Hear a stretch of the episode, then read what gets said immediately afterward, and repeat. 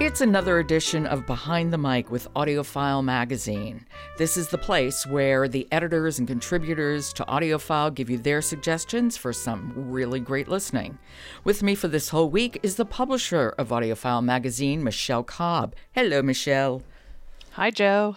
Okay, I'm ready. What do you got for me? Okay, well, we're going to kick off this week with a memoir. This is Notes from a Young Black Chef by Kwame Onwuachi. He wrote this with Joshua David Stein and he read it himself. It's an Earphone Award winner, and he himself is a James Beard finalist for Rising Star Chef of the Year, which is announced in a couple days.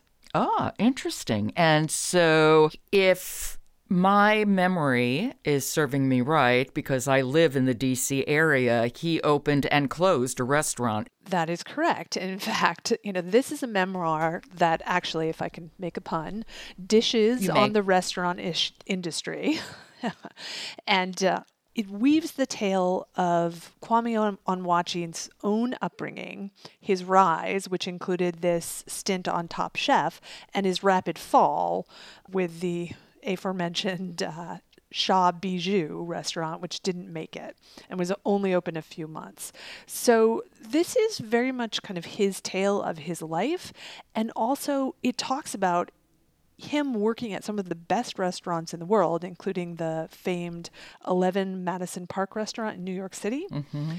Yep. And as with other professions, that have a pay dues culture.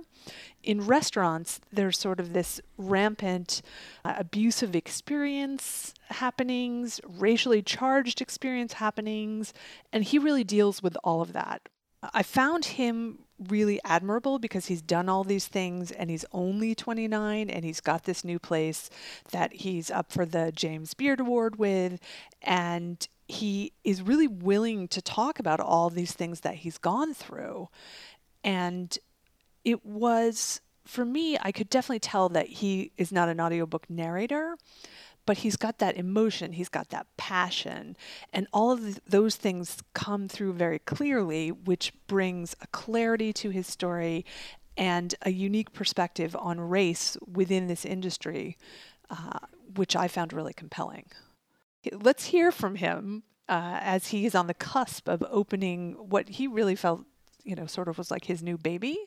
Okay, so this is Notes from a Young Black Chef. It's by Kwame Onwuachi.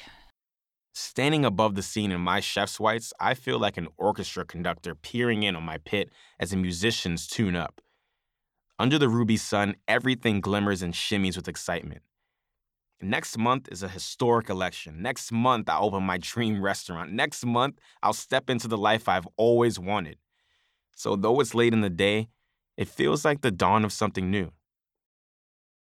He does have a good voice for narrating. I mean, I know what you mean about it's not professional, professional, but at the same time, he's telling you his story, and there's that's cool. Exactly. And I think that he, connects with it. He gets the listener to connect with his story. And, you know, I'll just keep feeling bad about myself because I did not do all these things by the time I was 29. Ah, well, you've done other things, Michelle. that is true. so that is Notes from a Young Black Chef by Kwame Onwuachi.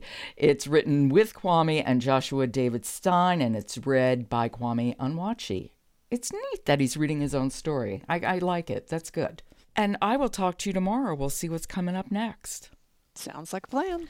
Behind the Mic with AudioFile Magazine comes to you every single day, and you can subscribe to this podcast wherever you get your podcasts. And if you do, it would be so helpful if you leave us a rating on Apple because it does help people to find us.